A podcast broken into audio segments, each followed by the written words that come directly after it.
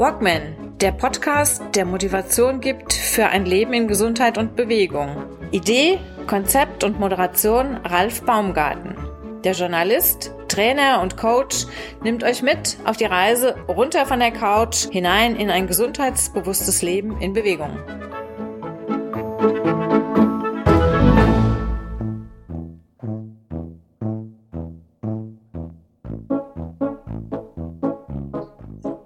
Kein Krieg, kein Kampf, kein Konflikt hat jemals Frieden gebracht. Frieden kommt über den inneren Frieden.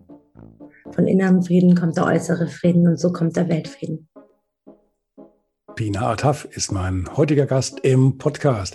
Hallo Pina. Hallo, danke, dass ich dazukommen darf.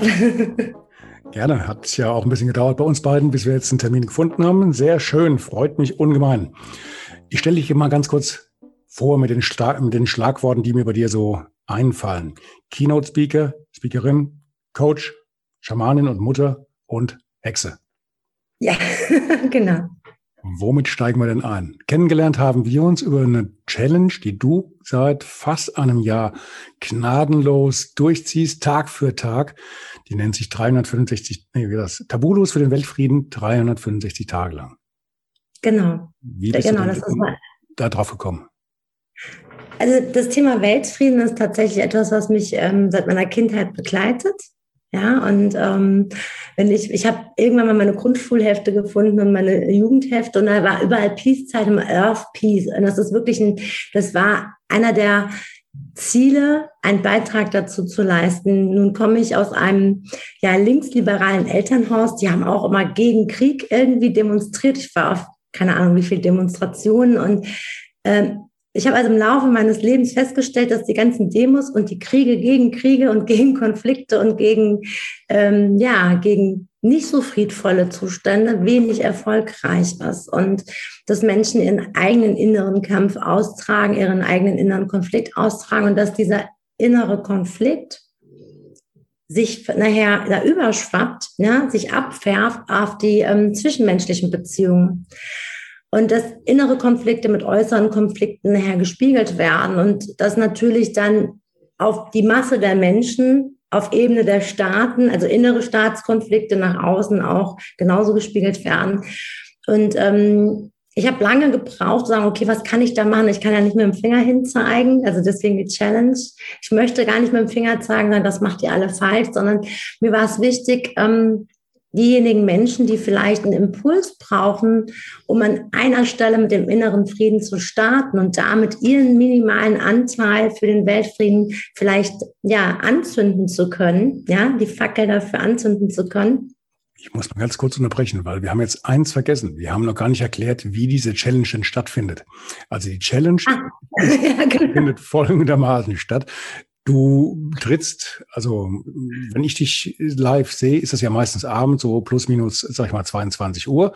Auf Instagram, zack, geht ein Fenster auf, Pina ist live und dann begrüßt du deine Gäste, beziehungsweise deine, deine ähm, Hörer, Zuschauer, je nachdem, ähm, und hast immer ein Thema, dem du dich an diesem Abend, du hast auch schon mittags gemacht, eine Zeit lang, habe ich gesehen, und, und äh, teilweise kurz vor Mitternacht, damit es an dem Tag noch reinpasst oder so. Gut, man muss ja gucken, wie man den Tagesablauf irgendwie geregelt kriegt. Die Sendungen dauern in der Regel halbe Stunde bis Stunde. Ich, du hast auch schon deutlich länger gemacht. Und dann babbelst du wirklich aus dem Bauch, hast dein Manuskript dir vorher gemacht und kein Manuskript. Also mein Kopfschütteln kann man jetzt nicht sehen. Ach so, Entschuldigung, ja, nein, ich habe tatsächlich kein Und ich hören besser gesagt, Entschuldigung. Genau, ich habe kein Manuskript, sondern ich habe ähm, bei Themen, wo ich manchmal Stichpunkte brauche, wo ich mich, sag ich mal, nochmal vielleicht mit einem aktuellen Thema auseinandersetzen muss oder wenn ich mhm. Namen mir merken muss dann, oder bestimmte Begrifflichkeiten, dann schreibe ich mir das mal auf. Äh, ich mache natürlich vorher, mache ich mir Gedanken. Ich gehe da ein. Und, ähm, also die 365 Tage, es hat sich bis jetzt kein einziges Thema wiederholt. Manche Themen waren aber so ausgiebig, so ausdehnt, dass wir das mehrfach geteilt, also Teil 1, Teil 2, Teil 3 hatten. Und ansonsten haben wir tatsächlich fast alle Bereiche, ja, die in der, in der ähm, Konstellation Mensch zu sich selber, Mensch zu anderen Menschen, also Beziehungen, Gesundheit, Politik, Religion, ähm, unterschiedliche Herausforderungen im Leben, dann immer ein Themenbereich angeleuchtet wird. Natürlich kann man da nicht ganz in die Tiefe gehen, aber ich finde, für die halbe Stunde kann man schon sehr viel inhaltliches Basiswissen vermitteln. Ja? Du steigst also abends dann ein in, in Instagram, hast dann dein Thema. Was sind das denn für Themen, ähm, die du da in der Regel behandelst? Du bist ja nebenbei noch Keynote Speaker, Coach, nimmst dich da der Menschen an in deinem Umfeld und ja, zur Hexe kommen wir später. Genau, zur Hexe kommen wir später. Was, was für Themen sind das? Ja, also das Thema Selbstvertrauen, Selbstbewusstsein, Selbstliebe, ähm, ja, toxische Beziehungen war dabei, äh, Partnerschaften, Stolpersteine in den Partnerschaften, Weiblichkeit, was ist Männlichkeit, was ist Weiblichkeit, ähm, Konstellation in der Elternkind, Mutterkind oder Vaterkind-Beziehung. Äh, also es war ein ganz langer Teil. Die ersten, ich glaube, 50 Folgen waren eigentlich ausschließlich in, im, im Zentrum, im emotionalen Zentrum der Menschen selbst. Also zu sagen, okay, was sind meine Ängste? Was sind überhaupt Ängste? Was für Gefühle gibt es? Ähm, erkennen wir die Gefühle als die, die es wirklich sind? Ja, also als klassisches Beispiel. Die meisten denken, Wut ist total laut und da äh, schäumt einer vor Wut und eigentlich ist die Wut gar nicht laut. Das heißt, wir kommen eigentlich schon in, den, in die Frequenz des Zorns, des Zerstörens und zwar wir brechen ja einmal aus uns raus. Das ist schon eine Zerstörung unserer Haltung, unserer Stabilität. Die Wut ist eigentlich ganz leise. Das ist zum Beispiel, wenn ich sage, boah, eigentlich hätte ich das besser machen können. Ich weiß, ich hatte alle Vorbereitungen dazu und ich habe alle Möglichkeiten. Ich habe meine Möglichkeiten, meine Fähigkeiten, Talente, mein Wissen nicht genutzt und habe trotzdem den nicht so schönen Weg gewählt. Und die Wut erinnert uns daran, dass wir uns nicht den schönsten Weg ausgesucht haben. Ja? Und die meisten Menschen haben tatsächlich, ganz viele Menschen, nicht die meisten, die ganz viele Menschen haben eine, eine Sperre vor ihren eigenen Gefühlen. Vor allem, wenn sie in einer niedrigen Frequenz oder wenn man das verurteilt, sagt oder bewertet, in einer, die schlechten Gefühle, die unangenehmen oder die, ja, die gesellschaftlich nicht so gerne gesehenen Gefühle. Da haben wir, habe ich ganz viel ähm, diesen Bereich ähm, abgedeckt, weil das natürlich den inneren Konflikt ausmacht. Ja, wenn ich mit meinen Gefühlen nicht umgehen kann, oder die nicht zuordnen kann, mich dem nicht nähern kann, kann ich auch wenig mit den Gefühlen der anderen Menschen mich irgendwie identifizieren oder Empathie dafür aufbringen. Ich kann wenig äh, im Umgang, wenn jemand anders in so einem Gefühl ist, wissen, was pa passiert, was mache ich, sondern ich bekomme auf einmal dann vielleicht Angst, statt ganz ruhig zu bleiben und stabil zu bleiben. Also es geht also, es geht immer um die innere Stabilität. Und dann habe ich Themen angesprochen, die diese innere Stabilität auf verschiedenen Ebenen stören. Also Störfaktoren, Blockaden, ähm, mentale Blockaden, körperliche Blockaden, gesellschaftliche Blockaden. Heikles Thema, da hatte ich auch wirklich ein bisschen Bammel vor, war zum Beispiel das Thema Beschneidung. Sowohl die männliche als auch die weibliche Beschneidung, was das ist, was da passiert, was, ähm, was in dem, ja, in der Psyche ja, im mentalen Bewusstsein von beschnittenen Frauen und Männern vorgeht, warum man das macht, was da gesellschaftlich oder ähm, traditionell oder religiös dahinter ist. Das sind schon Themen gewesen, sage ich mal, die mich auch selber natürlich alle interessieren, wo ich auch gedacht habe, hm, das ist etwas, da ähm, traut sich vielleicht der ein oder andere gar nicht von sich aus da mal öffentlich drüber zu sprechen. Und ähm, ich lade immer zum Dialog ein. Das heißt, es ist immer frei, wenn jemand dazukommen möchte ins Live, ist er herzlich eingeladen. Ähm, man kann auch natürlich in der Kommentarfunktion kann man auch seine Sicht der Dinge oder seine Gefühle, die dazu irgendwie hochkommen, mitteilen. Mir war wichtig, eine Plattform zu bieten, in der tatsächlich tabulos, ja, und das ist ähm, in dem Fall ohne sich zurückzunehmen, wirklich ganz offen und frei darüber zu sprechen äh, Bereiche in unserem eigenen persönlichen und zwischenmenschlichen, gesellschaftlichen Leben anzusprechen, die Konfliktpotenzial und somit natürlich auch Heilungspotenzial beinhalten. Jetzt darf ich mal eine persönliche Frage stellen. Ähm, ja. Pina ist ja ein altdeutscher Name. Ähm, ja. ja. ähm, kommt dieses Interesse an, an diesen doch etwas, äh, sag ich mal, schwierigeren Themen, kommt das jetzt äh, noch aus der Familie raus oder hat sich das bei dir irgendwie nachher entwickelt? Ja, also jetzt kommen wir, wir wollten eigentlich zur Hexe ja später kommen, aber jetzt haben, also du siehst, dass das ein fließender Übergang, genau. Also äh, ja, natürlich habe ich, habe ich persönlich, ich bin werde 45 dieses Jahr, ich habe natürlich auch ein ganz normales Leben. Ich bin in Wiesbaden geboren, aufgewachsen, ich bin hier zur Schule, ich habe hier äh, in Mainz studiert. Also ich habe ja auch eine Vergangenheit und dementsprechend auch Lebenserfahrungen und Erkenntnisse oder Eindrücke, die ich selber gesammelt habe. Und das ein oder andere Thema war natürlich auch in meinem Leben vorhanden. Das ein oder andere Thema war vielleicht nicht unmittelbar mit mir selber, aber in meinem Umfeld vorhanden. Das heißt, es ist mir aufgefallen.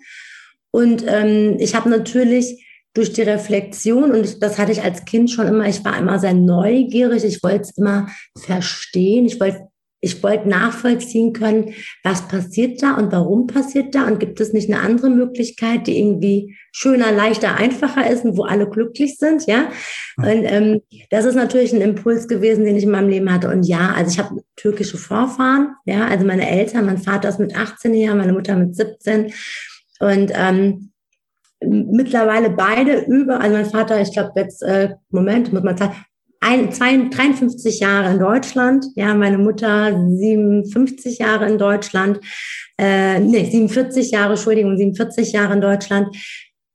Wir sind hier, das ist unsere Heimat, wir sind hier angekommen. Aber es gab natürlich eine lange Zeit, ja, und dieses Ankommen war nicht mal, kommt hierher, mietet eine Wohnung und wohnt dann in Wiesbaden. Oder die haben vorher in Solingen, dann in, äh, in Wiesbaden gewohnt sondern ähm, das Ankommen ist ein Prozess und dazu habe ich auch ganz, ich habe auch zu dem zu dem ja Integrationsthema auch äh, mehrere Lives gehabt. Dieses Ankommen in der Gesellschaft, in, in neuen Zuhause, in einem neuen Umfeld, sich hier wirklich dazugehörig fühlen, Teil dessen zu fühlen, ein Teil dessen ähm, zu verinnerlichen und ein Teil selber auch mit einzubringen, ist natürlich ein Prozess. Diesen Prozess habe ich in meiner Familie und natürlich auch in der türkischen Community ganz klar äh, äh, durchgelebt. Ich habe da viele Herausforderungen, Konfliktpotenziale sehr, sehr eng an meinem, an meinem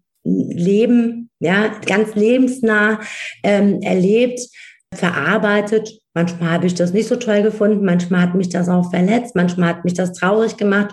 Und manchmal habe ich halt auch gesagt, ey, auch wenn es mich nicht selber eins zu eins betrifft, es ist etwas, was im Feld vorhanden ist der Gesellschaft und es ist schön, es wäre schöner, wenn man das heilen kann, wenn man da eine Lösung findet, einen Ausweg daraus findet, weil das Miteinander eigentlich gar nicht so schwer ist, ja.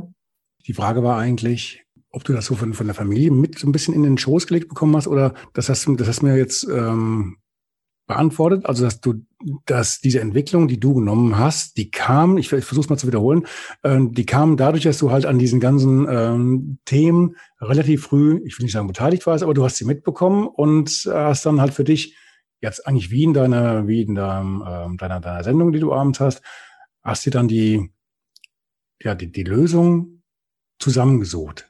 Aber ja. das ist ja, das, das lernen, hast du das irgendwie gelernt oder war das jetzt einfach nur so, ich schaue nach dem Weg von A nach B oder wie kam das bei dir? Ja, also, also das ist, ist ein sehr, sehr, sehr, sehr weites Feld jetzt und, und ich genau, versuche es mal irgendwie mal, ja, ist, genau, ja, ich versuche es irgendwie ein bisschen einzufangen und, und mal den, ja. für mich den roten Faden zu kriegen, wie es anfing, ja. Wie das zu dem gekommen ist, weil du hast ja auch jetzt noch so ein, das ist ja, das ist ja ein riesiges Feld, was du da bearbeitest mit, mit all den Themen. Ähm, du hast mir gesagt, du, du arbeitest momentan noch an einem Workshops, die du ausarbeitest und ähm, die, diese Rocket Life Family, da kommen wir vielleicht auch noch da hinten raus drauf. Ja, Mutter bist du auch und das auch mit, mit, mit äh, Herz und Seele. Ne? Ja. Also dein Tag hat ja auch mindestens, mindestens mal 25, 26 Stunden, wenn ich das so mit, nur am Rande. Ja, ja, deswegen bin ich häufig auch um, kurz vor null, bin ich dann noch schnell live, weil ich sage, oh, oh, der Tag ist schon fast um, ich muss auf jeden Fall, ich möchte auf jeden Fall noch live gehen. Ähm, also, um es ganz kurz zu fassen vielleicht, ich, also ich, ich muss mal so die Eckdaten vielleicht zusammenfassen, um, um, äh, um einen Einblick in mein Leben, in meine Person auch äh, zu ermöglichen, weil das ist, glaube ich, ganz schwierig ähm, wenn man jetzt aus dieser einen Ebene kommt und sich das anschaut, dann fragt man sich mal, was bringt denn einen Menschen dazu, ein ganzes Jahr, egal was passiert, ähm, sich für den Weltfrieden immer konstant in der gleichen Energie einzusetzen oder sich einzubringen. Ja, äh, was, was mich bringt dazu? Ich komme, habe ich vorhin gesagt, ich komme aus dem Elternhaus. Vater ist irgendwie äh, 60er, 70er Jahre war der ähm, Student, der ist äh, links gewesen und äh, meine Eltern haben immer sehr viel Wert darauf gelegt, dass, dass wir eine gute Bildung, Ausbildung bekommen, Schulbildung bekommen, dass wir uns belesen war im linken Haushalt, lag natürlich auch ganz viel sozialistisches, kapitalistisches, antikapitalistisches, kommunistisches Material, weil man musste alles irgendwie begreifen. Also Politik, gesellschaftliche Themen waren immer aktuell. Also ich bin damit groß geworden. Zu meinem 18. Geburtstag habe ich irgendwie Rosa Luxemburg gesammelte Werke bekommen.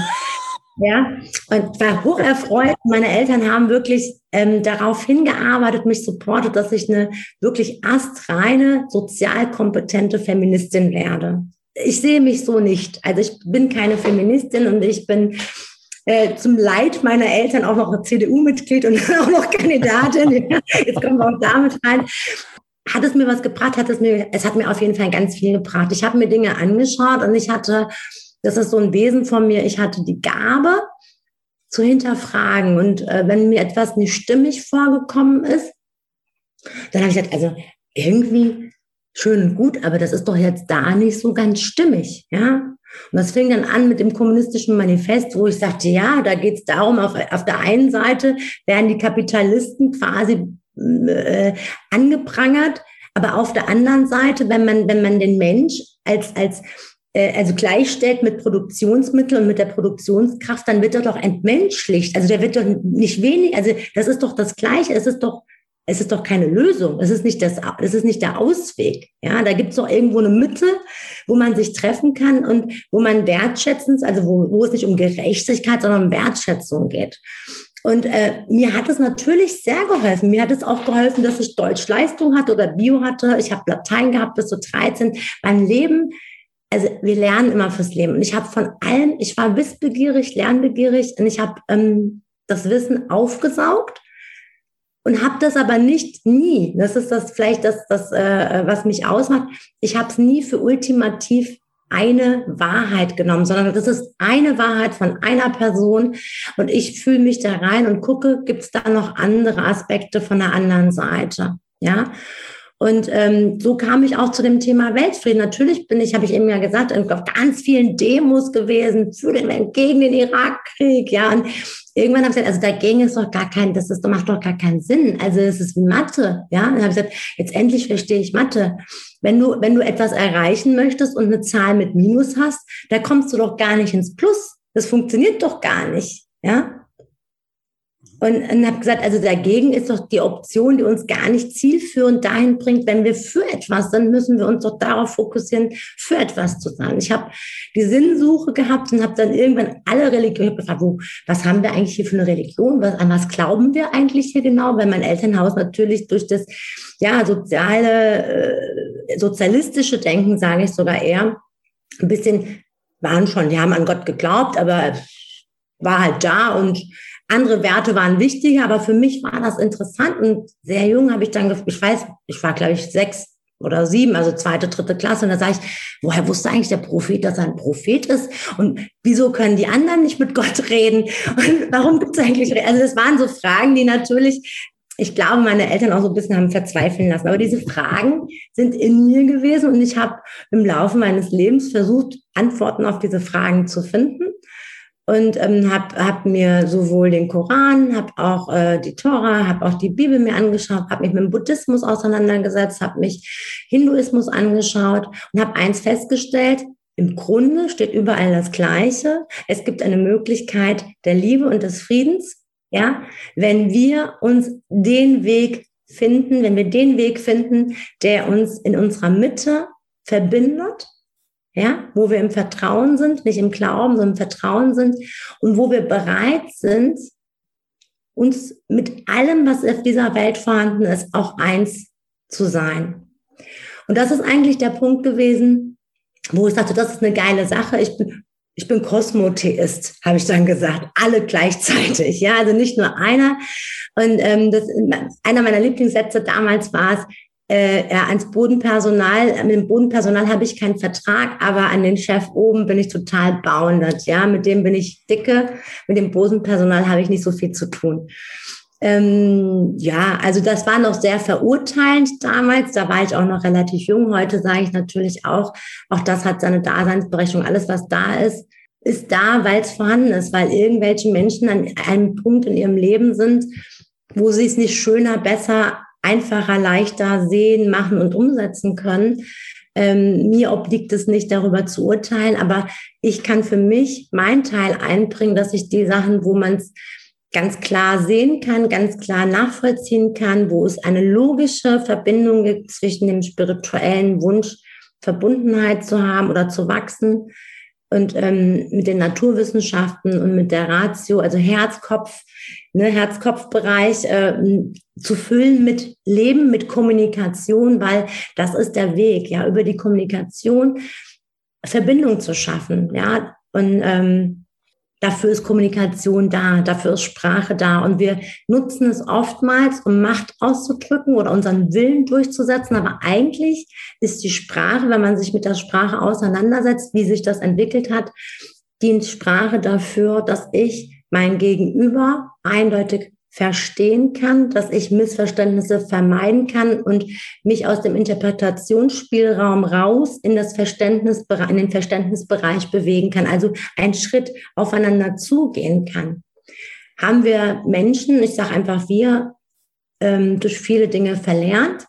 Deswegen ist einer meiner äh, wirklich äh, Inspiratoren ist Marshall Rosenberg mit der gewaltfreien Kommunikation die Erfahrung, die du jetzt gemacht hast mit den verschiedenen Religionen, also klar, die Bibel hast du irgendwann mal gelesen, also ich jedenfalls Konfirmation und bla bla bla, dann ist das halt äh, vorher Voraussetzung. Dann habe ich mich jetzt nach dem Yoga natürlich auch ein bisschen in, in den Buddhismus reinknien dürfen. Den Koran habe ich mir auch gekauft, der liegt schon oben äh, irgendwie auf der Couch, aber ist noch ein ganzes Stück weg. Aber du merkst relativ schnell schon, ähm, ja, ich, ich habe einen Stapel, der, der, der ist Legion, was dann alles ganz kurzfristig gelesen werden muss. Aber du merkst ja relativ schnell schon, dass da wahnsinnig viele Parallelen sind. Ähm, das fängt A bei der Geschichte und B auch bei, selbst bei den Namen. Das, das ist ja so viel ähm, identisch. Ähm, ich war vor, vor vielen, vielen Jahren, das war, oh Gott, oh Gott, Mitte der 80er, war ich mal als äh, Protestant in der katholischen Jugendreisegruppe in Israel. Und das war gerade zu der Zeit, als da die erste Intifada losging. Und äh, im, im, im Zuge dieses, dieses drei- oder vierwöchigen äh, Aufenthalts mit, mit dem Bus halt durch ganz Israel und äh, also wirklich überall vorbeigeschaut und, und mal übernachtet, mal gezeltet, ähm, haben wir natürlich auch dann die, die ähm, andere Seite kennengelernt, die Palästinenser. Also wir sind natürlich immer am Felsendom gewesen und so weiter. Und dann kriegst du natürlich auch die, die Geschichte ähm, von der Seite mal so ein bisschen mit. Zumal, wenn du dich dann auch mit, mit äh, Palästinensern unterhältst, die natürlich in vielen, vielen Dingen etwas andere Sicht der Dinge haben als ähm, die Israelis da unten. Aber du merkst eins, unterm Strich, unterm Strich ist sehr viel Grundlage da. Reden wir jetzt mal nicht davon, dass es halt in sich alles komplett zerstritten ist. Ein sehr, sehr weites Feld. Ne? Wir haben damals auch einiges mitgekriegt an, an Schießereien, Bombenanschlägen und da sind wir ein paar Mal reingekommen und äh, ja, auf mich haben es auch zweimal geschossen. Ähm, ich kann zum, ja, doch, kann zum Glück relativ schnell rennen und es war weit weg, aber es klingt immer noch gut. Ja, ja. aber trotzdem, irgendeine Kugel trifft dich vielleicht doch mal aus Versehen und dann hast du halt Pech gehabt, ne? Aber das bleibt dir, das bleibt dir im Gedächtnis, ne? Wenn der mal einer ja. auf dich anlegt und dann abdrückt. Ja. Klar.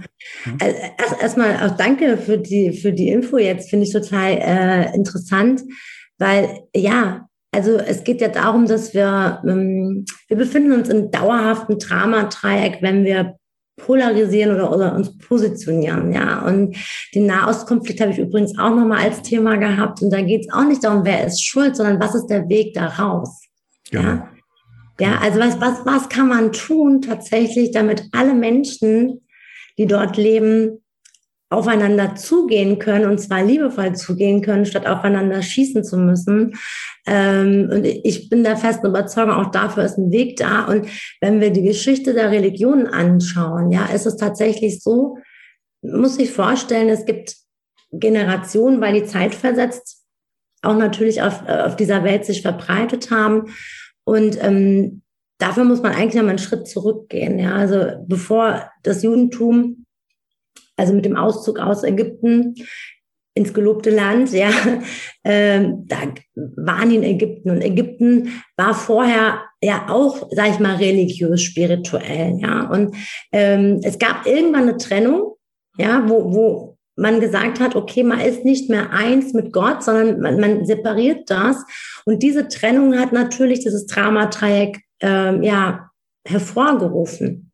Das ist übernommen worden. Also wenn, wenn man schaut, Sohn Gottes Ra, ne, der ähm, Pharao, ähm, Pharao als Sohn Gottes oder Sonnengott, ja, kommt in irgendeiner Form als Prophet oder als, als Jesus oder als Wegweiser. Also es, es wiederholt sich in vielen verschiedenen Formen. Es wiederholt sich manchmal mit den gleichen Namen oder mit der gleichen, ich sage mal, mit der gleichen Energie, mit der Frequenz, so wie es in unserem Leben aber auch ist. Das heißt, wir sind auch Teil der Menschheitsgeschichte. Und wenn wir im Leben manchmal ein Thema haben und wir öffnen uns diesem Thema nicht, wir wollen da keine Heilung, sondern wir suchen nach einer Lösung, nach einer Erlösung, aber nicht nach einer Heilung, dann wiederholt sich das auch. Man kennt das, das ist dieses Schema F, wenn Menschen einen Partner suchen und immer nach dem gleichen, vermeintlich falschen Partner suchen. Ich, ich denke, denke, es gibt nur richtige, dann wiederholen wir das auch.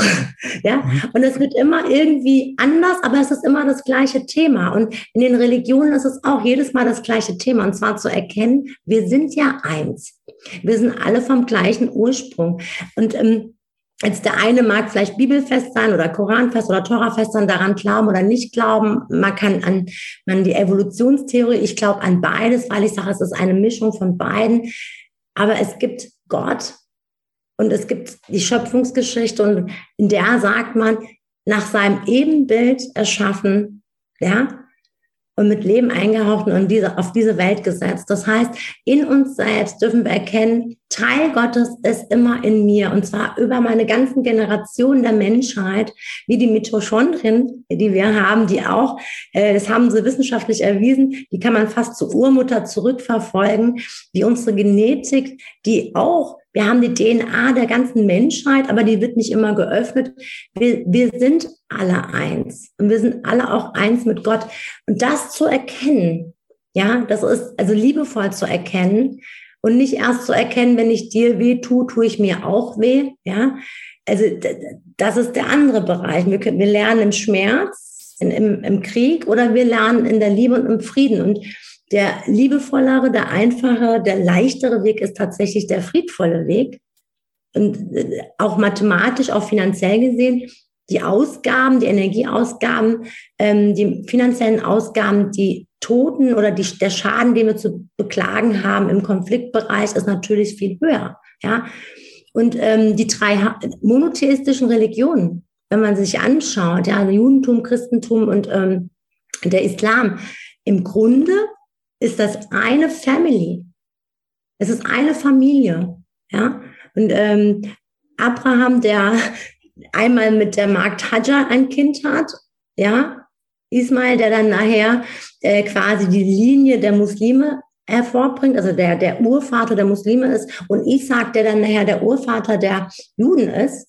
Und aus dem jüdischen Zweig dann nachher Jesus Christus kommt, der übrigens selber nicht sagt, ich bin kein Jude, sondern Christ, sondern der sagt einfach nur, ja, können wir das ein bisschen mit Liebe machen.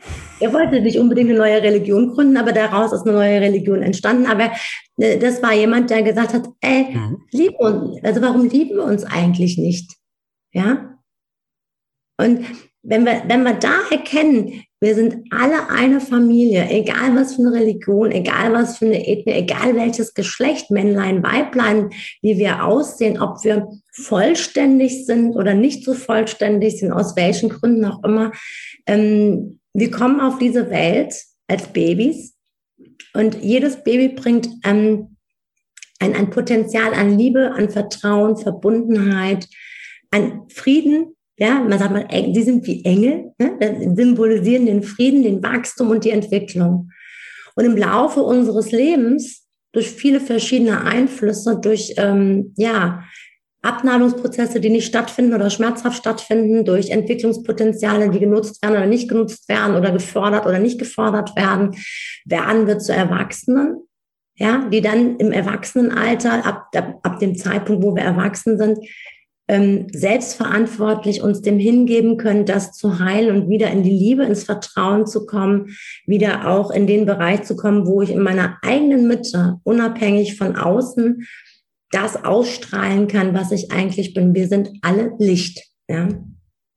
Und wir sind ein bisschen vom Weg abgekommen gerade. Wir waren ja. eigentlich bei, bei, einem anderen Thema. Unter anderem immer noch bei deiner, bei deiner Challenge. Ähm. Ja, das ist Ding der Challenge letztendlich. Aber wir sind noch dabei. Das ist der gleiche genau. Tag. Genau. Aber das ist das, was mich dazu bewegt hat. Genau mhm. diese Erkenntnis, mhm. genau diese, die, der Weg, den, also ich, ich habe äh, letztes Jahr angefangen äh, in der Pandemie mit Tabulos für den Weltfrieden. Mhm. Ich habe davor vier Jahre, nee, drei Jahre davor, habe ich auf Instagram, ich habe immer schon für den Frieden Dinge geteilt, also Content geteilt.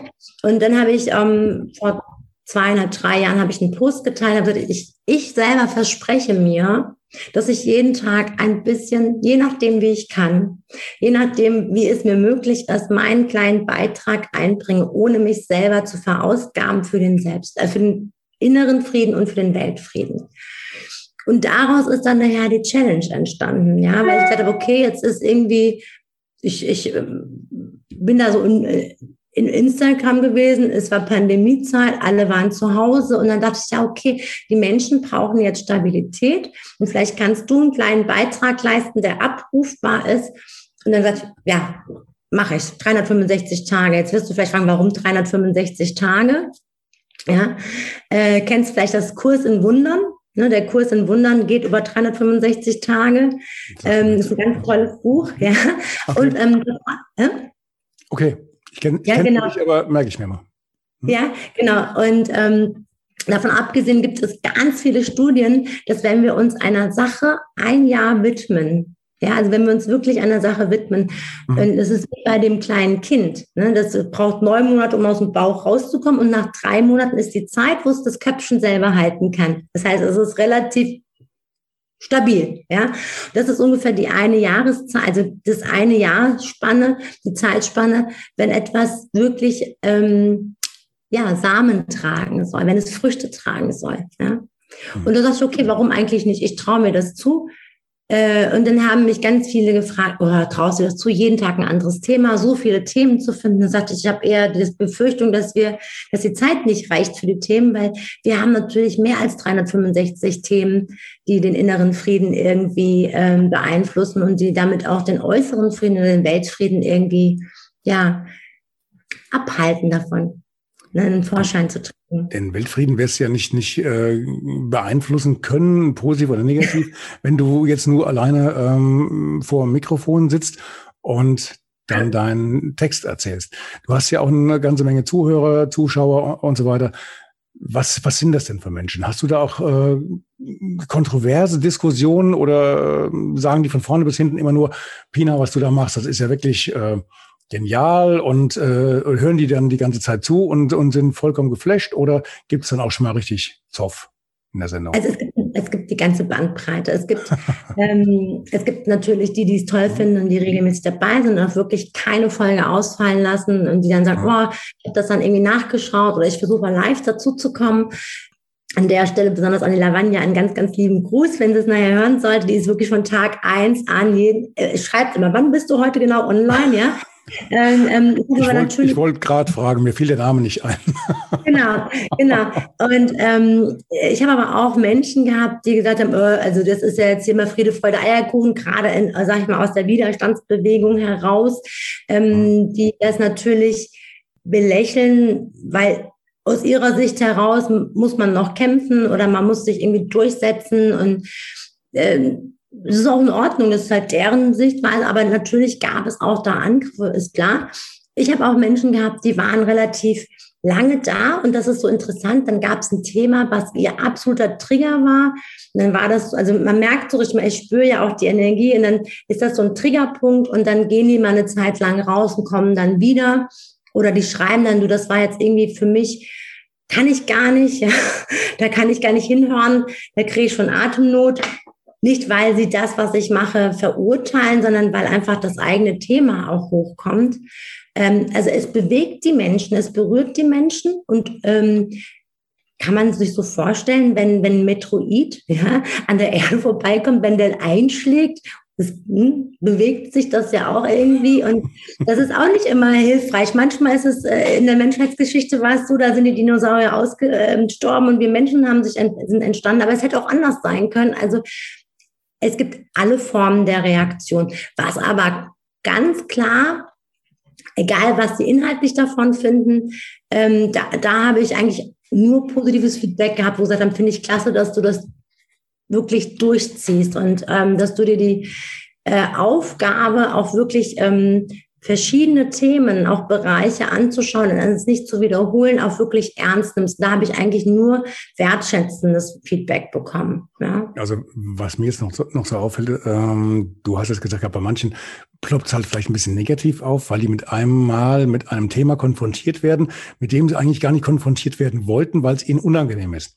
Aber wie willst du denn an einem Thema arbeiten, wenn du letztendlich, wenn du es vielleicht gar nicht weißt? Im Endeffekt muss ja jeder dann dankbar sein, wenn so ein Thema bei ihm aufploppt, damit er dann auch weiß, okay, hier habe ich eine, eigentlich eine Baustelle, da muss ich, da muss ich was tun, damit ich diese Baustelle auch mal irgendwann ja. geregelt bekomme, oder?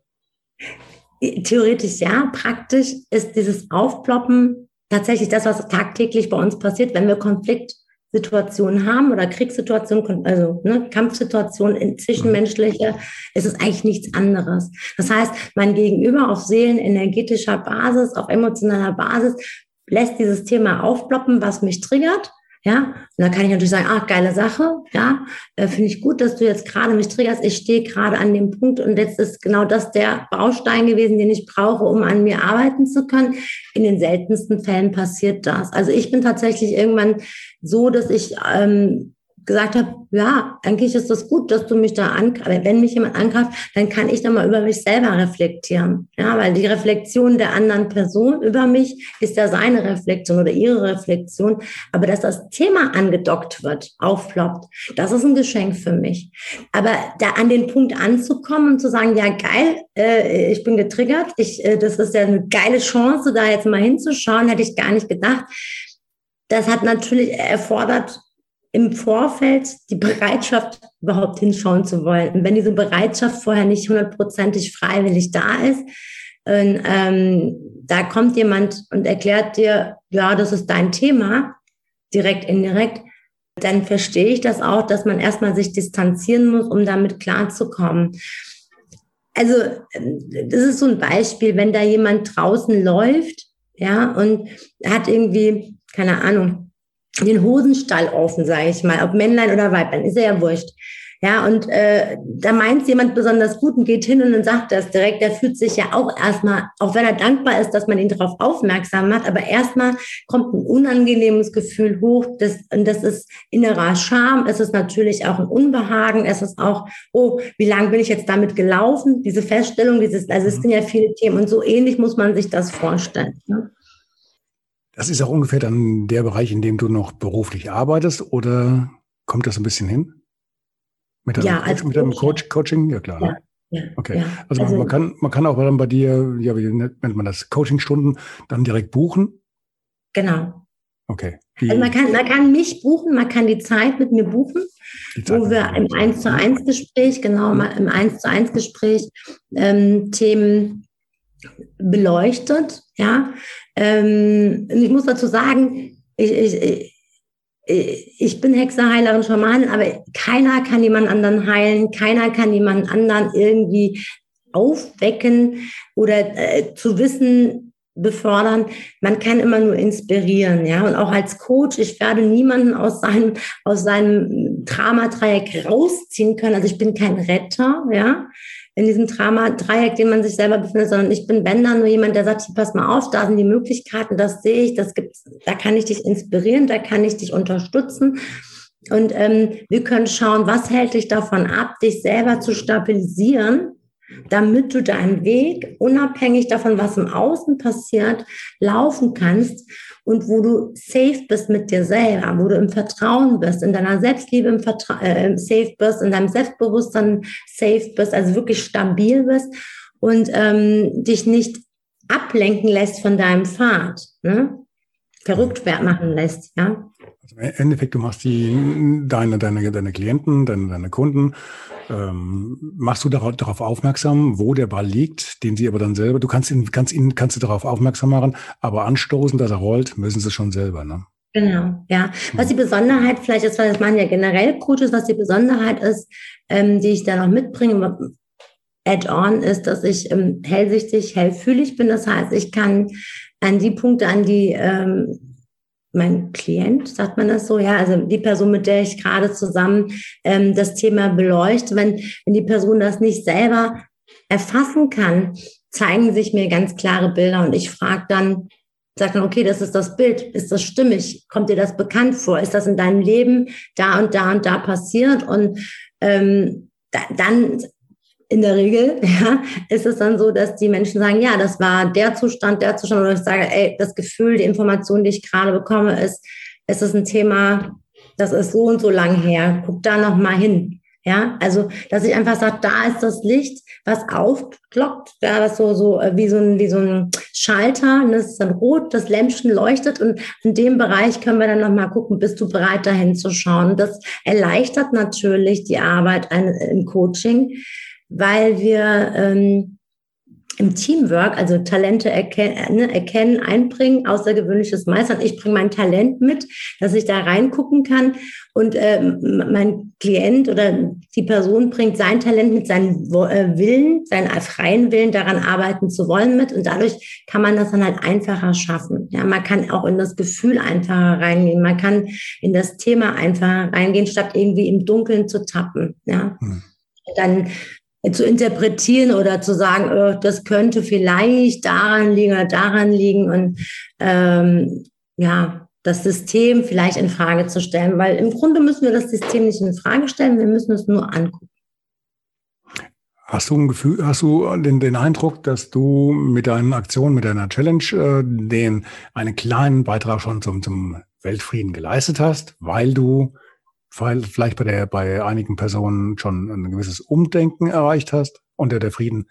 Wo kommt der Frieden her? Kommt der von außen? Kommt der von innen? Ist das beides? Ja, er kommt von innen und von außen. Und jetzt muss ich ganz kurz an das Ding, als wenn wir sagen Weltfrieden, ja, ähm, haben wir immer diese Welt, den Planeten Erde im Kopf, ja, auf dem wir uns befinden.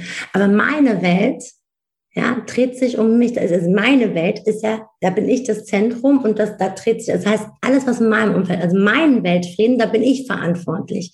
Und du bist für deinen Weltfrieden verantwortlich. Und wenn das jetzt je mehr Menschen das machen, dass das aus der Mitte, aus sich selber heraus, ähm, in ihren eigenen ganz persönlichen Bereichen befriedet sind, nicht befriedigt, sondern befriedet sind. Also wenn alle Bereiche, alle Ebenen ihren Frieden finden, wenn dann liebevoller Zugang möglich ist, weitestgehend, dann ähm, macht sich das natürlich bemerkbar. Es gibt so eine, eine ähm, es gibt so einen prozentualen Anteil, ja, seelischen Anteil. Und ich möchte jetzt muss doch mal in die Politik rübergehen, ja, äh, und, und das metaphorisch mal benutzen die meisten denken, es muss so eine kritische Masse von über 50 Prozent geben, damit sich auf der Welt was verändert. Da sage ich, ja, kann man natürlich so denken, aber man bedenke eins. Seit Tag eins der äh, Bundesrepublik, ja, gibt es eine Partei, die fast durchgängig oder zumindest die meiste Regierungszeit hatte. Ja, du weißt, welche ich meine, ja. Die Grünen? Nein, natürlich, nicht. natürlich nicht. Die Grünen kamen ja erst später, aber seit Tag 1 ist tatsächlich FDP der meist, also die, die längste Zeit Regierungs, mit, mitregierende Partei gewesen, mitentscheidende Partei gewesen. Das heißt, es geht nicht darum, über 50 Prozent zu sein und Macht zu haben. Es geht darum, dass man in seinem Feld, in seinem Bereich, in seinem Weltbereich, in seinem Herrschaftsgebiet bei sich selber dafür sorgt, dass man einen Bereich befriedet und aus diesem heraus dann Entscheidungen befriedeter trifft. Wenn es nur am Anfang fünf Prozent ist, ist es halt so. Natürlich wäre es schöner, wenn 100 Prozent der Menschheit im absoluten Frieden sind. Aber wir erreichen natürlich viel mehr, ja, als gar nichts, wenn wir klein starten. Und das ist so der kleine Bereich. Und je mehr Menschen ähm, sich dem öffnen, den inneren Frieden zu finden, und das ist tatsächlich die Zeitqualität ist da. Menschen suchen nach spirituellen Antworten. Menschen wollen ähm, mehr Gemeinsamkeiten haben. Menschen wollen endlich eins sein. Ja, und parallel gibt es natürlich auch die andere Seite, die dann irgendwie sich trennen will und noch, noch mehr äh, in die Vergangenheit will. Aber diese Qualität ist ja vorhanden, mehr als vorher. Ja, die Bereitschaft ist da. Was vorhin das, jetzt müssen wir doch mal ganz kurz politisch werden. Du hast vorhin diesen einen Satz gebracht mit den Sauriern. In der Zeit der Saurier, die ja dann irgendwann ausgestorben sind, lassen wir mal die Gründe mal dahin, ob jetzt Komet oder was weiß ich was, da gab es ja auch schon die Mäuse. Vielleicht sind die Mäuse ja wie die FDP, waren auch schon immer da, na? aber ja. haben sie viel gebracht? Ja, oder vielleicht die Eidechsen. Die Eidechsen gab es übrigens auch, das sind diese Minisaurier, Mini-Drachen.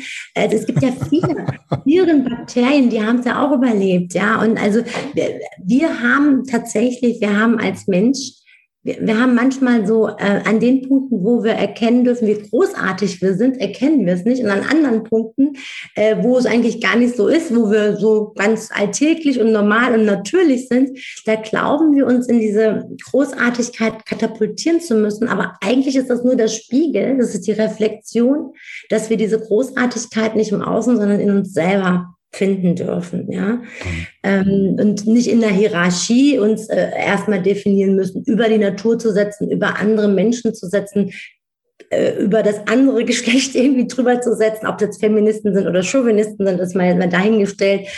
Die, ähm, da finde ich, die, das ist, das ist immer ein, ein, ein Austausch, ja, das ist ja alles vorhanden, ja. Wann kam denn bei dir die Erkenntnis, A, mit der Hellsichtigkeit. Das würde mich jetzt mal interessieren, wie du das irgendwie für dich festgestellt hast.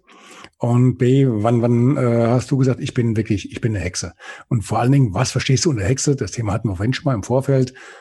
Du siehst ja, du siehst dich ja nicht als jemand, der abends in den äh, verlotterten schwarzen Klamotten und äh, einen dicken Hut auf, äh, auf dem ja. Kopf äh, mit dem Besen durch, durch äh, Wiesbaden oder über den Dächern von Wiesbaden rumfliegst und die, die Leute ärgerst. Äh, du hast ja ein anderes Bild vom Thema Hexe. Genau, genau. Ja, also hellsichtig, hellfühlig war ich tatsächlich so weit ich mich zurück erinnern kann, schon als Kind. Und das war, ähm, muss man sich so ein bisschen so vorstellen. Ich habe zum Beispiel, wenn Menschen Erwachsene was erzählt haben, habe ich immer zugehört.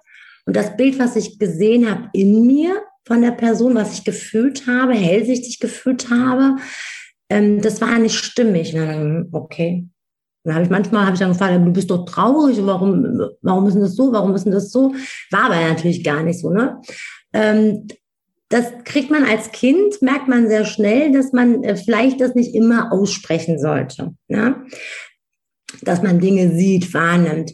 Jetzt komme ich aus dem türkischen Kulturkreis, ja, und im türkischen Kulturkreis, meine Oma, die hat schon irgendwie, war schon hellsichtig, Kaffeetasse lesend, ja, und hat irgendwie Bohnen geschmissen.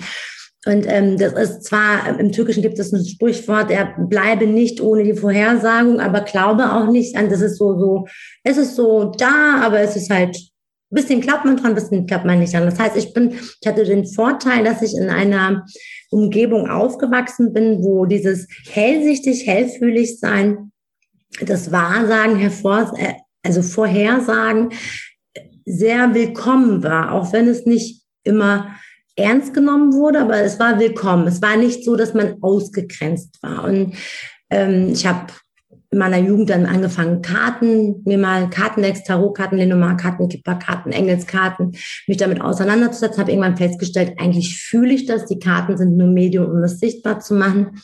Und ich habe äh, mit Anfang 20 habe ich ähm, eine Nahtoderfahrung gehabt. Danach waren zum einen die Kanäle äh, komplett geöffnet, dann war das eigentlich immer präsent, ja. Ich habe dann erstmal lernen müssen, das selber äh, ja zu regeln, den Schalter an auszuschalten, also nicht ständig auf Empfang zu sein, ähm, alle Menschen um mich herum zu empfangen, was für Informationen da sind und vor allem auch diese Informationen, die ich habe, auch nicht ungefragt weiterzugeben. Ja, das ist auch noch ein Prozess gewesen. Und ähm, ja, im Zuge dessen war mir, also ich habe während der Nahtoderfahrung für mich entschieden, durfte ich entscheiden, ganz frei entscheiden, wieder zurückzukommen.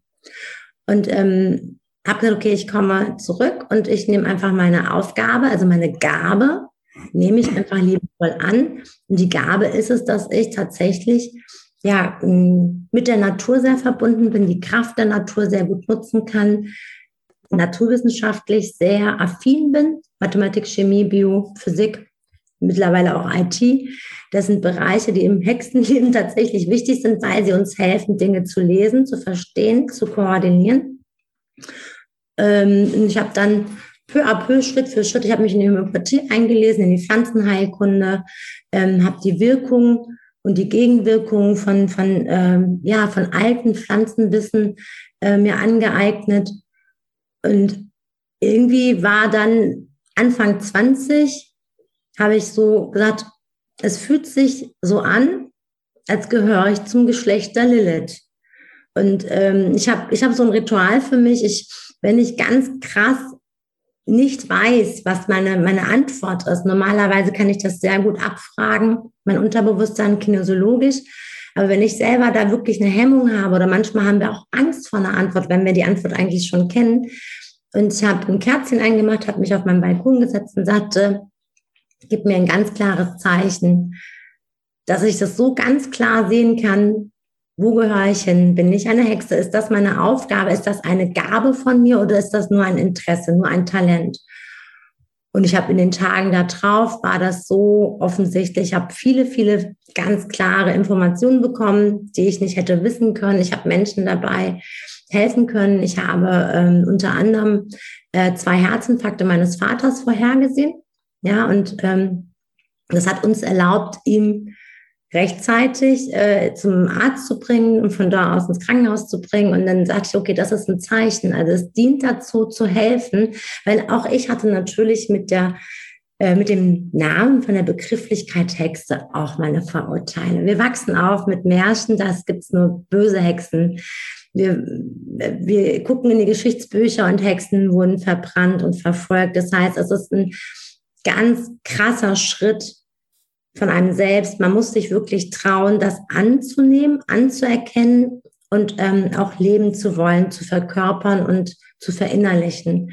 Und dieser Schritt war natürlich auch ein Prozess. Das ist nicht von jetzt auf gleich gewesen, das ist nicht eine Momentaufnahme gewesen, sondern ich bin da reingewachsen, das, was ich bin, was ich schon die ganze Zeit war, in voller Liebe, in voller Freude und Vertrauen anzunehmen und die Teile, vor denen ich Angst hatte vorher, auch mir anzuschauen und ähm, die zu zähmen. Das ist das richtige Wort. Ich hatte vor vier, fünf Ausgaben von meinem Podcast hatte ich ein Gespräch gehabt mit einer, auch mit einer Frau, ähm, etwas jünger als du. Die hatte auch eine NATO-Erfahrung und das Interessante jetzt dabei, die Parallele zu dir, ist die, dass sie gesagt hat, ich habe mich bewusst entschieden, wieder zurückzukommen, weil das Tor war offen, das Licht war da. Und also das, das ist jetzt ganz witzig. Und sie hat auch gesagt gehabt, aus dem und dem Grund gehe ich wieder zurück. Und ich bleib da ja. und sehe zu, dass ich hier was, was ändere, was, was mache, was tue. Das ist diese, diese Grundentscheidung, die ist da bei dieser Nah Nahtoderfahrung gekommen. Witzig, dass das, das wusste ich jetzt nicht von dir, ähm, dass das jetzt hier auch kommt. Dass das der, ja. Auslöser, dass das der Auslöser war auch. Ganz ja, das ist, es ist der Auslöser gewesen. Also ich habe, wenn, wenn ich noch mal kurz noch mal reingehen darf, um das zu erklären, mhm. ich habe tatsächlich, ich war, ich war im Dialog und eigentlich dachte ich, muss, bin hier verkehrt, weil es ist hell, es ist Licht, ich gehöre nicht dahin. Also auch mit meinem Leben davor, äh, in meiner Jugend, ich habe viele Fehler gemacht, ich habe viele Dinge, die ich heute nicht machen würde, die ich auch keinem empfehlen würde, habe ich Entscheidungen getroffen. Und, ähm, ich hatte das in einer meiner äh, Lives auch gesagt. Also ich habe mich gegen ein Kind entschieden und in dem Zusammenhang kam diese Nahtoderfahrung. Äh, das war der denkbar schlechteste Punkt, an dem man eigentlich ins Licht gehen dürfte, dachte ich. Ne? Und ähm, ich wurde wiederbelebt, also Herz-Atemstillstand komplett. Und in dieser Zeit durfte ich mich entscheiden. Ich sagte, also ich habe dich nicht gerufen, du bist hier freiwillig gekommen und wenn du möchtest, kannst du jederzeit auch freiwillig wieder gehen. Du bist aber auch hier immer willkommen. Ne? Also das ist, das ist die andere Info gewesen. Also es, es gibt gar keine Hölle. Die findet hier tatsächlich auf der Welt statt, auf der Erde statt. Es gibt nur einen Himmel. Das Paradies ist hier auf dieser Erde. Ähm, weil das Paradies ist der Punkt, an dem wir das, was wir haben, wahrnehmen können, bewusst wahrnehmen können, weil wir leben in einem Paradies. Ja, Gott, die Natur, Mutter Natur, Vater Gott, das Schicksal, all die Zeit hat uns damit beschert, dass wir hier in einem wirklich reichhaltigen Paradies leben, wenn wir es schaffen, unsere Ängste abzulegen und das, was wir haben, wertzuschätzen, ist diese Welt ein Paradies. Hm. Je nachdem, wer was draus macht, wer, wer es auch erkennt. Genau. Das genau, wer das für sich Paradies erkennt. Ist ja, auch, ist ja auch irgendwo in dir. Wenn du nicht bereit bist, genau. es zu sehen dann, und immer nur alles schlecht ist, dann machst du dir genau. aus deinem Paradies die Hölle. Absolut, absolut. Und also für, für mich war es so, die, die größte Erkenntnis war, ähm, wir entscheiden tatsächlich freiwillig, ob wir gehen. Ja, manchmal bewusst, manchmal weniger bewusst. Ja, ähm, das ist aber ein langes Thema, da können wir irgendwann mal anders noch einen Podcast darüber machen. Und wir können und wir dürfen auch entscheiden, hier zurückzukommen. Ähm, die, die Zugkraft im Licht zu bleiben ist sehr hoch, weil es einfach schön ist. Ja. Es ist einfach friedlich und schön. Der Begriff, der Begriff Hexe, ähm, du hast ja auch gesagt, man hat ein gewisses Bild davon. Ich äh, habe immer so den, den, den Eindruck, wenn ich mich mal so ein bisschen mit dem Thema oder äh, etwas Verwandten beschäftige, dass das auch sowas ist, was durch die Märchen in erster Linie gekommen ist. Weil da hat es natürlich wahrscheinlich auch einen Wandel gegeben, auch einen Wandel im Denken. Ähnlich wahrscheinlich auch wie bei den Engeln. Die Engel sind bei uns immer gut. Äh, wenn man da mal ein bisschen tiefer geht, äh, stellt man fest, äh, Engel sind äh, nicht unbedingt immer nur die, die äh, die lieben, braven, strahlen gestalten, sondern das sind auch die, die äh, statt, statt äh, ja, Zepter ein Schwert in der Hand halten und das auch dann eifrig benutzen. Ja, also ähm, wir, wir kommen dann, Engel sind wie Menschen, Menschen sind wie Engel, je nachdem. Wir, äh, wir haben sehr, Engel haben sehr viele menschliche Züge und Menschen haben sehr viele engelhafte Züge, himmlische Züge. Wir trennen uns davon nur äh, und geben, stigmatisieren das. Und so ist es mit Hexen natürlich auch durch die Märchen, aber natürlich auch durch, das ist einfach Fakt ist, ähm, durch ein, ein sehr schwarzes, dunkles, männerlastiges, angstlastiges äh, Mittelalter, in dem das, das Wissen der Heilung, ja, ähm, weil Hexen sind im Grunde Heilerinnen schon immer gewesen, pflanzenkundige, naturkundige Frauen, ähm, die außerhalb der gesellschaftlichen Zwänge teilweise standen oder ja, rausgezogen worden sind, ähm, sei es durch ihr Wissen, sei es durch ihre äh, Entscheidung in einer anderen, in einem anderen gesellschaftlichen Bereich zu leben. Und ähm, es gab eine Hexenverfolgung. Es gab die ja nicht nur einmal. Das heißt, ähm, wir haben ganz lange, ja, im europäischen Raum im katholisch geprägten europäischen Raum, muss man dazu sagen, haben wir natürlich eine Stigmatisierung von Frauen entweder zu Recht oder nicht zu Recht als Hexe. Also es sind auch viele Nicht-Hexen äh, dem äh, zum Opfer gefallen. Während man, wenn man zum Beispiel Skandinavien sich anschaut, ne, die Celtic Womans, also die keltischen Heilerinnen, äh, Healing Womans, äh, auch Hexen, die waren schon immer da, die sind sehr präsent, die haben ihren Platz gehabt im Orient natürlich auch, die Schamanen, also im, äh, im, im zentralasiatischen Bereich, die Schamanen, im, also überall in Afrika, äh, äh im, im äh, amerikanischen naturvölkischen Bereich, also die Schamanen, auch das ist da. Das heißt, Spiritualität ja, das Einssein in der Kraft sein mit dem Kollektiv, mit der Natur, also das zu vereinen, das ist das Hexische, ist natürlich etwas, was omnipräsent war und was aber im Mittelalter eine ganz starke ja, Bedrohung dargestellt hat für die Kirche und die Kirche auch für die Frauen. Das sind halt auch nur Menschen und natürlich waren jetzt nicht alle Hexen toll und sind zu Unrecht irgendwie Opfer geworden und die Kirche war nur doof, das kann man so nicht sagen. Ähm, es, es gibt sicherlich ganz viele Dinge, die einfach ähm, aus den zwischenmenschlichen Konflikten entstanden sind. Äh, von den Überlieferungen her, interessanterweise bin ich jetzt auch alleinerziehende Mutter, ja, waren viele Hexen nicht verheiratet oder alleinstehend. Und ähm, da kam es schnell mal vor, dass dann irgendjemand sagt, wenn er vielleicht Interesse hatte und dann dieses Interesse nicht erwidert worden ist, das ist eine Hexe und dann hat man quasi eine Bestrafung äh, für was ganz anderes der Hexe ja, zugeschrieben. Das heißt, es war eine gute Projektionsfläche, ähnlich wie die Juden auch. Ne? Also es war auch eine Projektionsfläche. Das ist im zwischenmenschlichen Bereich dienen Projektionsflächen, egal ob es ethnische Gruppen sind, ob es ähm, Bewusstseinsgruppen sind, ob es religiöse Gruppen sind, immer wieder dafür, dass die Menschen ihre eigenen Themen darauf projizieren und dann dagegen vorgehen. Das macht natürlich aber auch heute noch was mit uns. Und gerade in Deutschland ist es so, wenn man die Energie der Erde mal reinspürt, da ist wenig Raum gewesen äh, für, für die Annahme von Hexen. Ja, also Menschen sagen, oh, Hexenhäuschen oder oh, das ist aber eine böse Hexe, schon im Sprachgebrauch, ne? Oder wenn man über jemanden spricht, jemand, das ist voll die Hexe, ja, das ist es ist negativ besetzt und das macht einen natürlich schwer, den Zugang zu finden. Ähm, ja, ich habe ich hab mit hier dem Parteikollegen mal gescherzt. Ich habe gemeint, äh, allein durch meine Parteizugehörigkeit äh, trifft quasi die katholische Religion oder die christliche Religion auf, die, auf das Hexensein, auf das Hexenwesen wieder und vereint sich in Frieden. Das ist vielleicht auch ein kleiner Beitrag. Und ähm, schön wäre es natürlich, wenn die Menschen, ob weiblich oder männlich, die dieses Gefühl in sich tragen, vielleicht bin ich anders spirituell, sich öffnen, ja. Ähm, wir haben vor kurzem eine Serie gesehen. Hast du, kennst du vielleicht auch Charité? Die gibt es doch immer in der Mediathek, Arte, ZDF, irgendwas. Und da geht es um die Geschichte der, dieser, dieser Klinik in Berlin. Und die ist in drei Staffeln, Wissens, ich glaube drei Staffeln waren es, ähm, aufgebaut. Und die erste Staffel spielt so Ende 1800 Ebbes ähm, große Unruhen, Unruhen.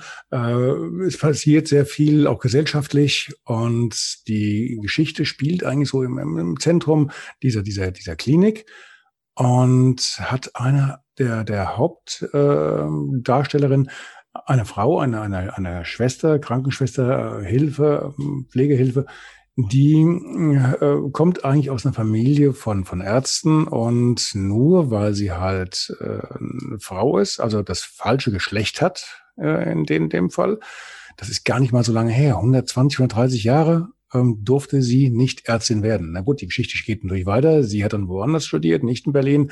Ähm, ich glaube, außerhalb von, von Deutschland war das irgendwo in der Schweiz, glaube ich, oder so. Und da war man halt schon ein bisschen weiter. Und die war dann die erste Ärztin in Deutschland. Musste zwar umsonst arbeiten, weil Geld gab es dafür nicht, wenn eine Frau arbeitet. Macht ja auch Sinn, so aus Sicht der, der was dran verdienen, extra dran verdienen.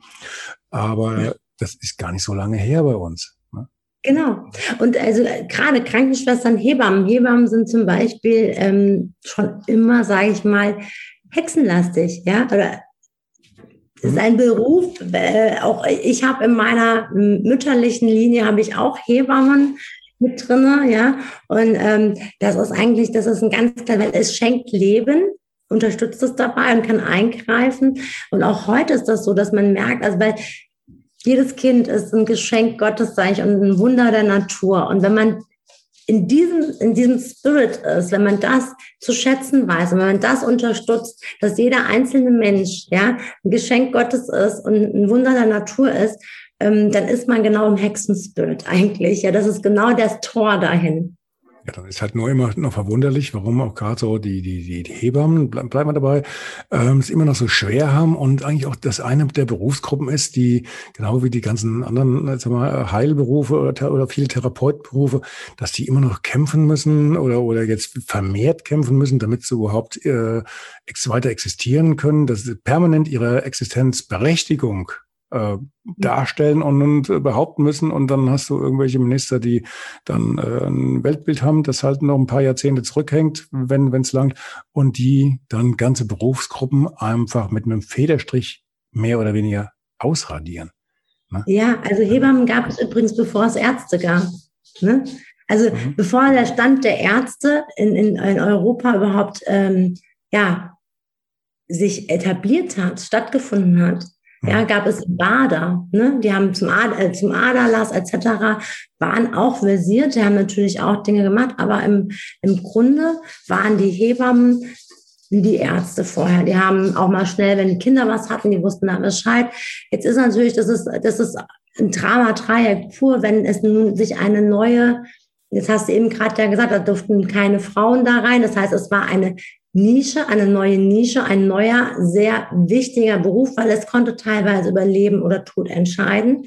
Ja, sich einen Arzt leisten zu können oder nicht leisten zu können, ob ein Arzt in der Nähe ist oder nicht äh, ist, hat manchmal über Leben oder Tod entschieden. Und das natürlich in männlicher Hand spiegelt viele Sachen, viele Facetten in unserer Welt natürlich wieder. Ja, das erklärt vielleicht auch, warum das so ein bisschen verdrängt wird. Ja, und ich denke, wir Frauen, ja, wir Frauen unabhängig, ob wir Hexen sind oder keine Hexen sind, wir Frauen dürfen erstmal zum einen ähm, das, den, unser Bewusstsein, unser Selbstvertrauen äh, unabhängig machen, nicht indem wir uns gegen etwas draußen etablieren, dass wir uns gegen Ärzte oder männliche Ärzte oder Ehepartner oder, oder whatever, alles was männlich ist, die maskuline Stärke irgendwie äh, äh, stärken, sondern dass wir uns erstmal bewusst werden, was ist denn die Kraft in der Weiblichkeit? Was ist denn, was ist denn das, was eigentlich mich ausmacht als Frau? Ist es das, dass ich eine Quote irgendwie bekomme? Ist es das, was ich, dass ich gleichberechtigt bin? Also ich,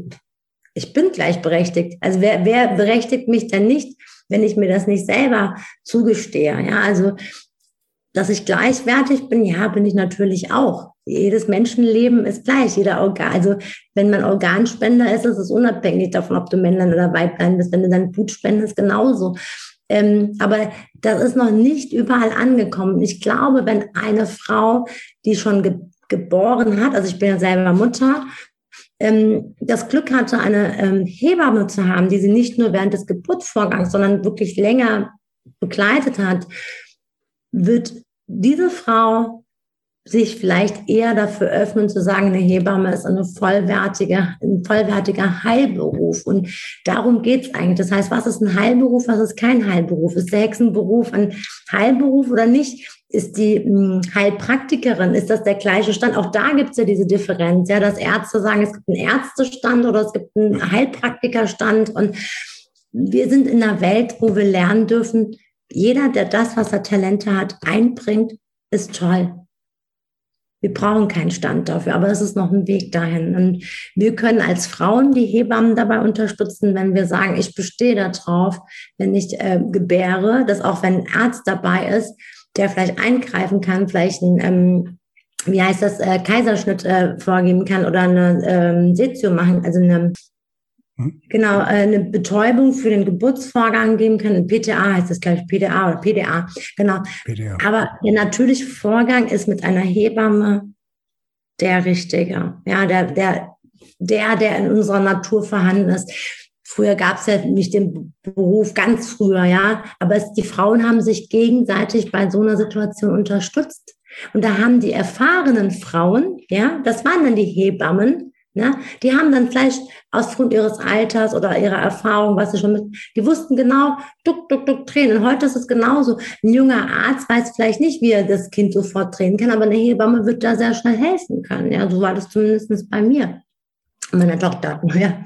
Also kommen wir jetzt ja auf einem kleinen Umweg mit einem sehr großen Schlenker wieder zurück zum Anfang. Der Weltfrieden. Der Weltfrieden beginnt in dir.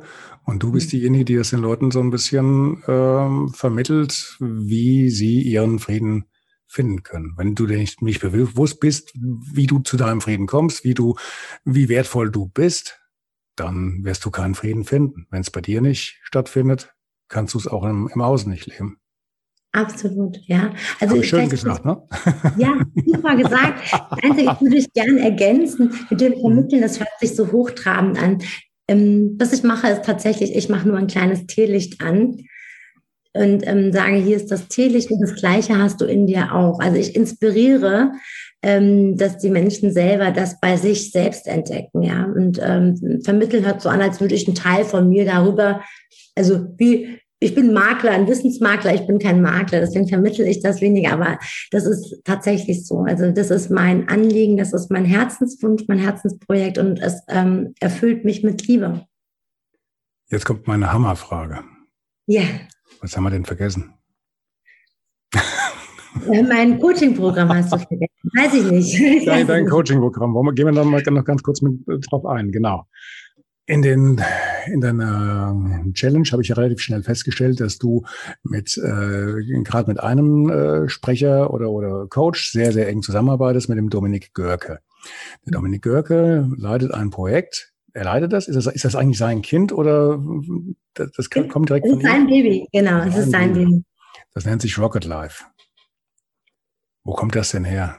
Wieso bist, bist, wie, wie bist du da reingekommen? Weil Rocket Life äh, und äh, wenn ich so auch teilweise so die, die Sendung vom Dominik sehe, äh, mit dieser Begeisterung, die der ausstrahlt und diesem äh, Mitziehen, ähm, da sehe ich so einen kleinen, klitzekleinen Widerspruch zu dem, zu dem von der Hexe. Wie passt das denn zusammen, dass, dass du, ähm, ich hole so weit aus. Vielleicht erklärst du noch ganz kurz, was ist Rocket Life? Das ist keine bezahlte Werbesendung, nein. Nein, nicht. Also ich bin mit Dominik, das Schicksal hat uns zusammengeführt und ähm, tatsächlich war es so, dass äh, wir, ich habe heute einen Beitrag dazu tatsächlich auf Instagram auch gepostet. Okay. Äh, wir sind all in gegangen. Wir sind auf einer Veranstaltung, haben wir die gleiche Veranstaltung besucht und ich habe ihn mega getriggert. Und mir war klar, dass er mit mir eigentlich gar nicht so zurechtkommt. Und irgendwann war der Punkt, an dem wir zusammen an einem Bereich saßen. Und, und ich habe das, also wir haben Gruppenarbeit gemacht, eine Partnerarbeit. Und dann habe ich ihn gefragt, sagte, all in, gehst du mit? Und sagte, ja, all in. Das war so der Startpunkt. Und er wusste eigentlich gar nicht, worum es geht, aber es war einfach der Punkt. Und dann gab es so eine Situation, hm, ich habe hellsichtig ein paar Sachen ihm weitergegeben und es hat sich eine Verbindung zwischen uns hergestellt, die ähm, eine Freundschaft am Anfang einfach war. Ne? Also wir werden eine Seelenfreundschaft, eine Seelenpartnerschaft an wiedererkennen.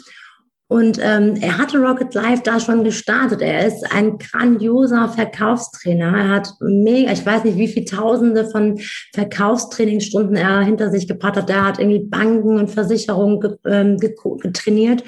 Ganz, ganz, kurz, ganz, ganz, ganz kurz. Dominik verkauft was? Er verkauft auch Motivationsseminare, äh, Coaching. Ähm, was, was genau ist Genau, da komme ich jetzt gleich drauf. Da komme ich jetzt sofort okay. drauf. Genau, da komme ich drauf. Und ähm, als ich ihn kennengelernt habe, hat er gesagt, okay, er hat den Success Call, das ist dienstags ein, ein, ein Call, ein regelmäßiger Web-Call gewesen, wo er Content und persönlichkeitsentwicklungsspezifischen Content im Mindset, vor allem im Money-Mindset, auch im Selbstwert. Also Selbstwert ist gleich Geldwert, sagt er immer. Ein schöner Vergleich. Also wenn du dir deinen eigenen Wert bewusst bist, kannst du natürlich auch dementsprechend das anziehen. Und er hat dann gesagt, was machst du mit? Wir, haben, wir sind ja all in gegangen. Also bin ich dienstags in diesen Call rein und dann hatte er ähm, die Masterclass, das war sein, ähm, sein Seminarbaby, ja, und dann sagt er, willst du nicht mit mir zusammen das machen? Also das ist, wir sind so konform und das, was du machst, ist so toll. Und sag ich, ja klar, warum nicht? Wir haben ja all in gesagt, also gehe ich mit, ist klar, bin ich dabei.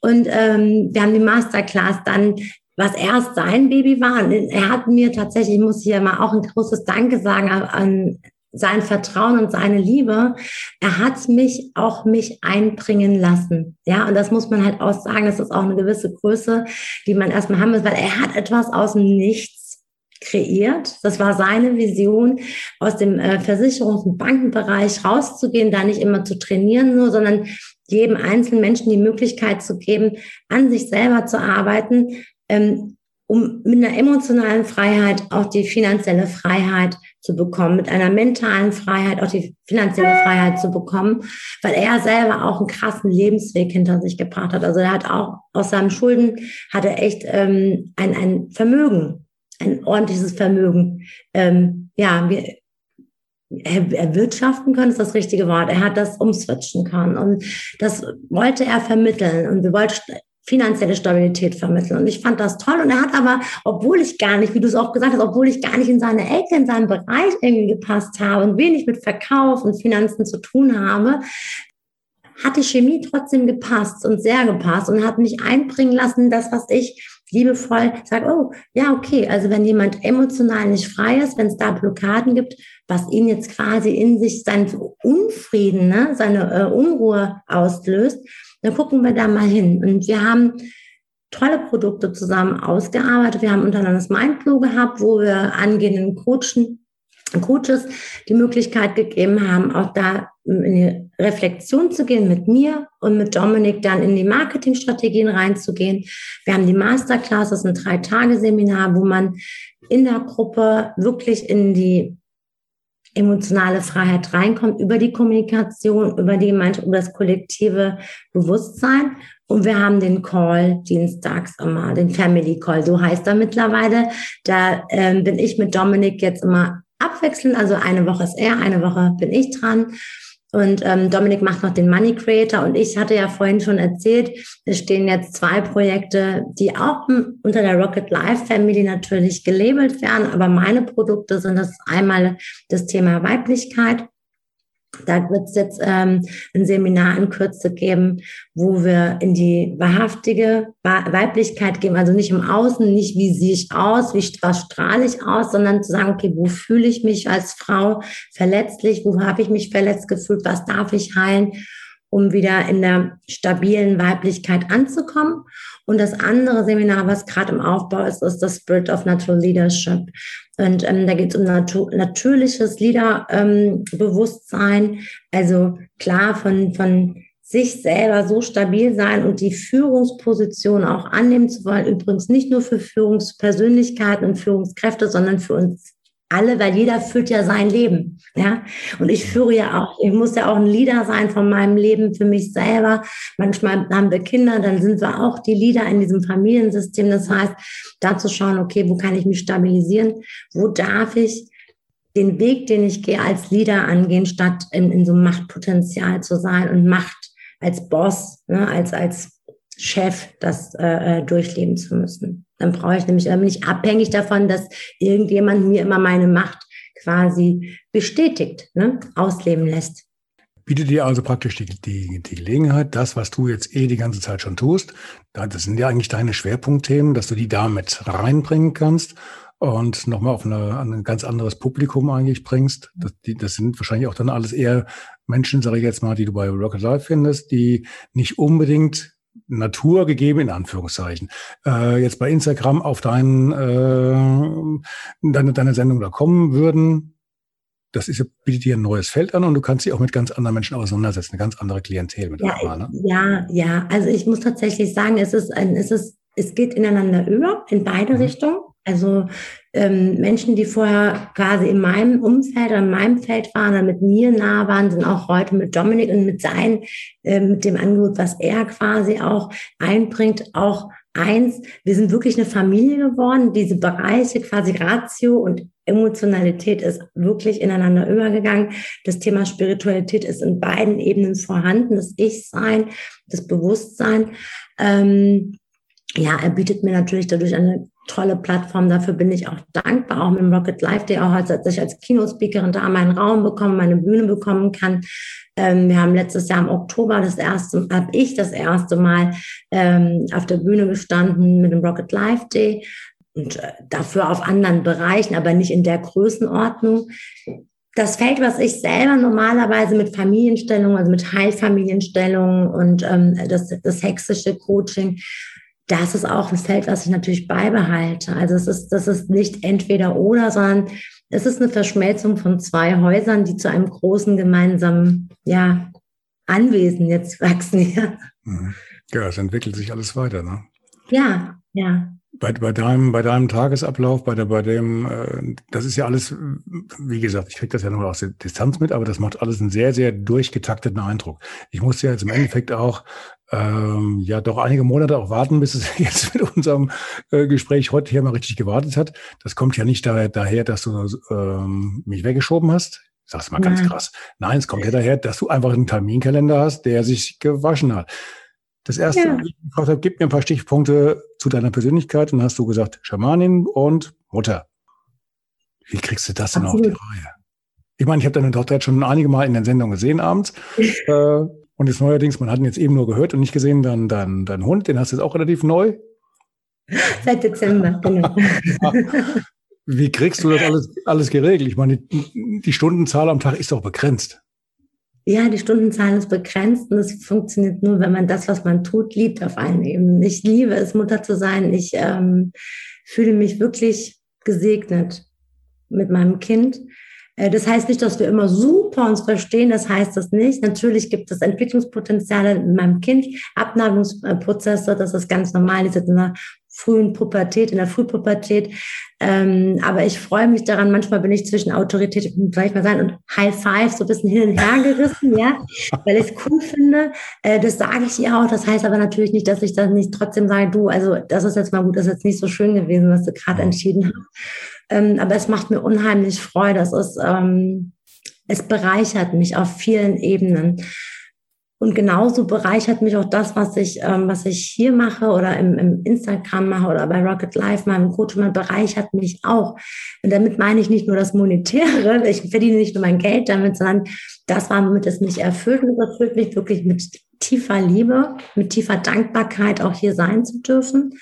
Ähm, mit tiefer Dankbarkeit auch äh, im Hier und Jetzt genau ich sein zu dürfen. Also wirklich mich selber leben, weil ich mache eigentlich nichts anderes, als mich selbst zu leben. Ja.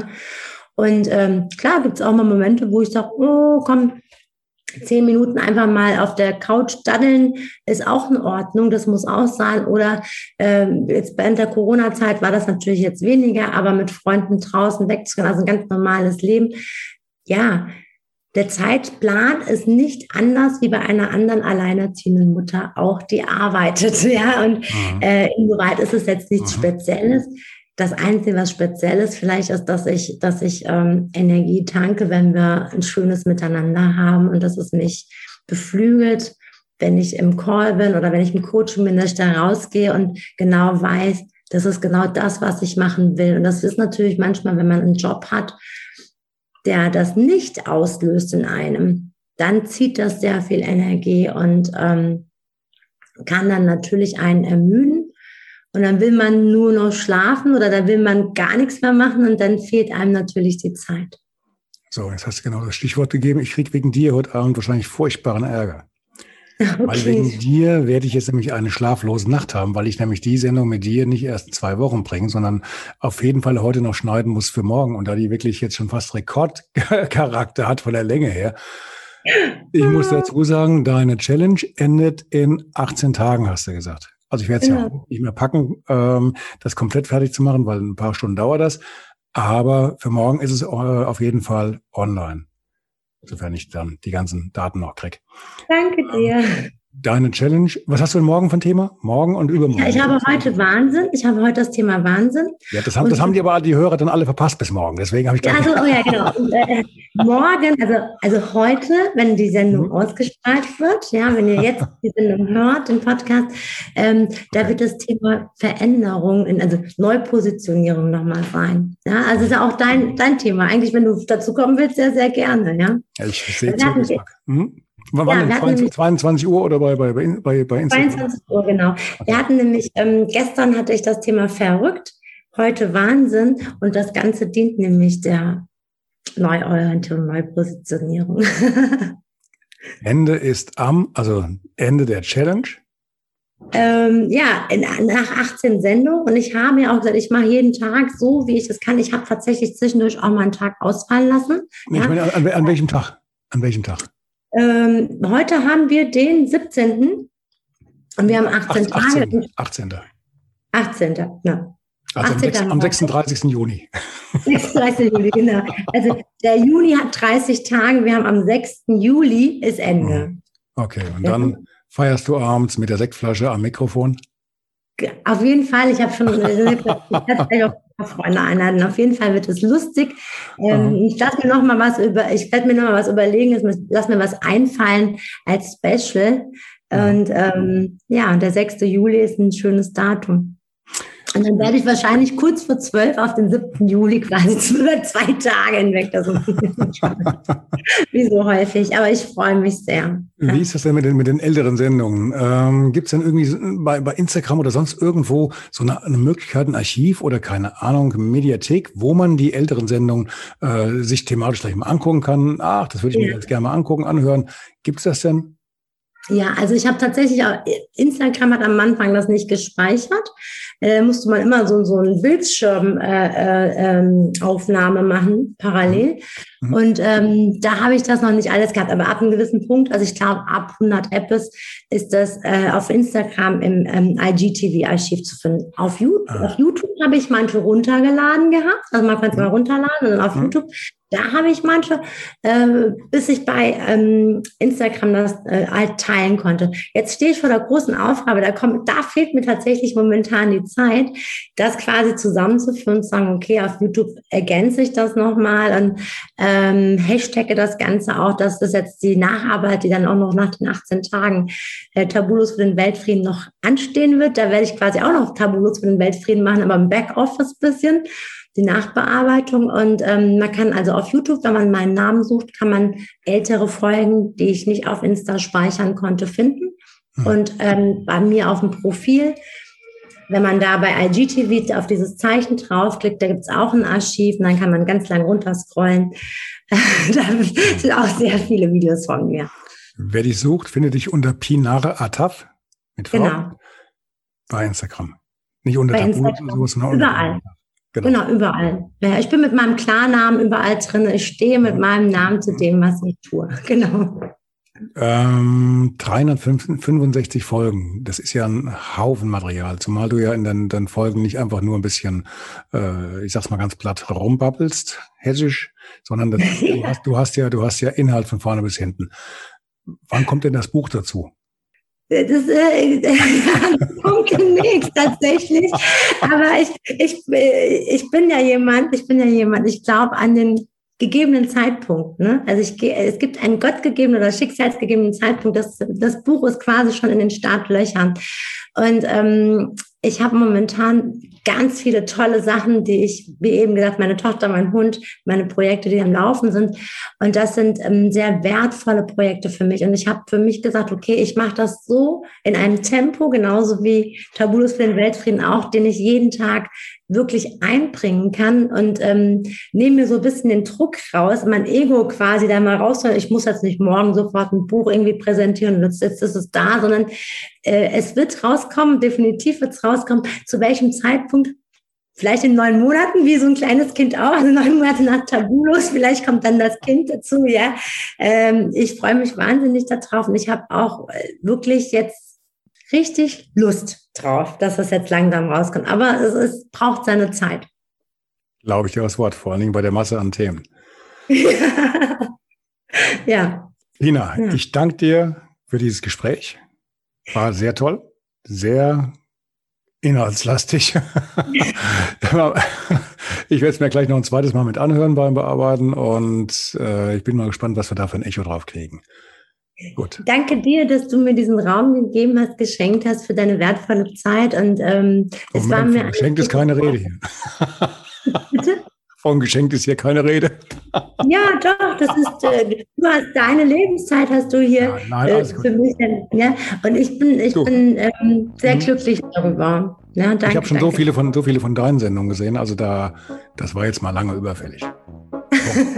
So, Dankeschön. Okay, Danke. dann erst einmal nochmal tausend Dank, schönes Wochenende und ja, vielleicht heute Abend. Spätestens mal. Genau, und ich sage Love, Peace and Happiness für uns alle. genau. Und damit machen wir Schluss. Tschüss, vielen Dank, dass ihr da wart. Ciao, tschüss. Ciao.